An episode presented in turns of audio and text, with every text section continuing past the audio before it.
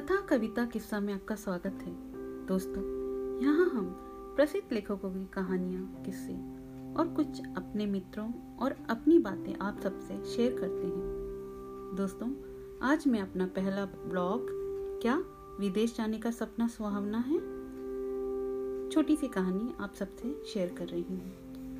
तो चलिए दोस्तों मेरे साथ। दोस्तों, लोगों में होड़ लगी रहती है कि किसी तरह विदेश जाने का अवसर मिल जाए और अगर अमेरिका जाने का अवसर मिल जाए तो क्या ही बात है। ज़िंदगी बड़े मौज से कटेगी और अपने देश में अच्छा खासा सम्मान भी मिलेगा। मनोरमा का छोटा सा परिवार है। पति, सास और एक बेटी। उसका जीवन सरल और मेहनत भरा था। वह स्कूल टीचर थी। घर का काम आते जाते मेहमान, उस पर कुछ अधिक कमाई के लिए ट्यूशन भी लेती थी। पति, सरल हृदय और मेहनती, उसका साथ देने वाले।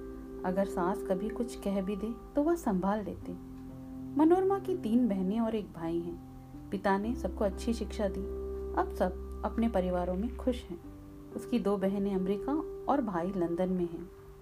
मनोरमा जब अपने बहनों और भाई का जीवन स्तर, उनके ठाट बाट देखती तो उसे लगता, कितने खुश हैं ये लोग। इन्हें इतना सम्मान भी मिलता है। फेसबुक में अच्छी अच्छी तस्वीरें। क्या बात है। ज़िंदगी हो तो ऐसी। और एक मैं, इतना खटने पर भी ना आराम और ना सम्मान। क्या करती? अपनी खींच अपने पति पर उतारती। वह उसे समझाते, देखो, दूसरों के जीवन से तुलना मत करो। ऐसा करके तुम सुखी नहीं रह पाओगी। और हमारा जीवन सरल है, लेकिन सुंदर भी है।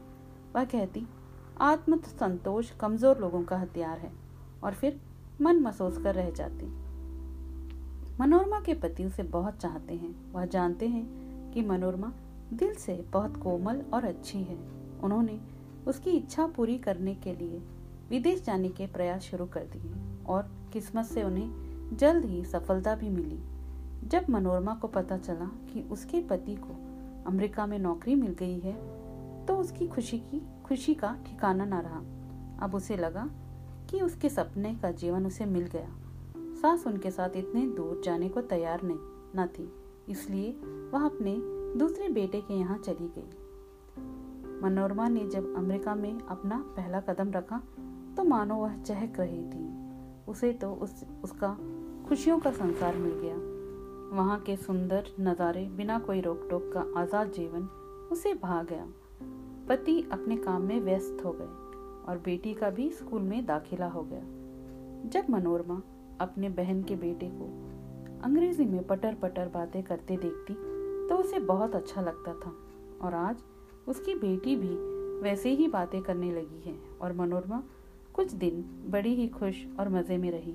जब पहली बार बर्फ़ गिरी तो उसने अपनी कई तस्वीरें फेसबुक में डाली।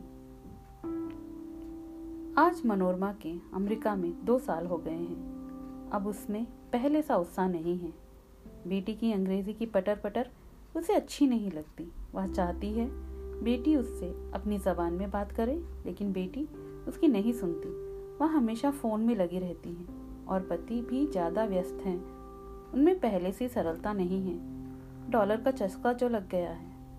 यहाँ वह किसी की, वहाँ, यहाँ वह किसी से भी दोस्ती नहीं कर पाई। किसी के पास इन चीज़ों के लिए समय नहीं है। बिना अनुमति के, बिना अनुमति लिए तो घर जाना दूर की बात। फ़ोन भी नहीं कर सकते।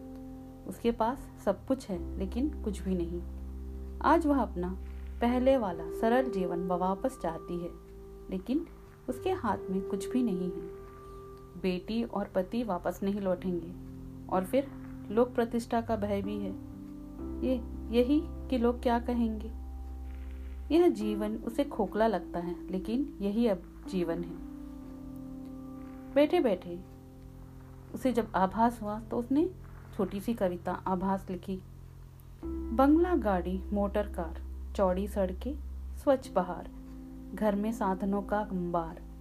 फिर भी दिल का एक कोना उखड़ा उखड़ा रहे उजाड़। बिखरा बिखरा जाने क्यों लगता है? जैसे वह मुझे निहार। माँ का आँगन, रिश्तों की दहलीजें बहन भाइयों की अटपटी दलीलें। कच्ची इमली, मीठे बेर। त्योहारों की रौनकें, वो काम का बटना। माँ के पकवानों पर यूँ लपकना। लड़ना, झगड़ना, फिर मिल जाना। नए सिरे से फिर जुट जाना। दिल का यह कोना ना जाने, क्यों इतना है बेकरार? विदेश के डॉलर, बंगला गाड़ी, और साधनों का ये अंबार। माँ के उस आँगन के आगे, पानी मांगे हाथ पसार। दोस्तों यह ज़रूरी नहीं कि विदेश में जीवन सुखमय ही हो और डॉलर से हर कमी पूरी हो जाए, ऐसा भी नहीं है।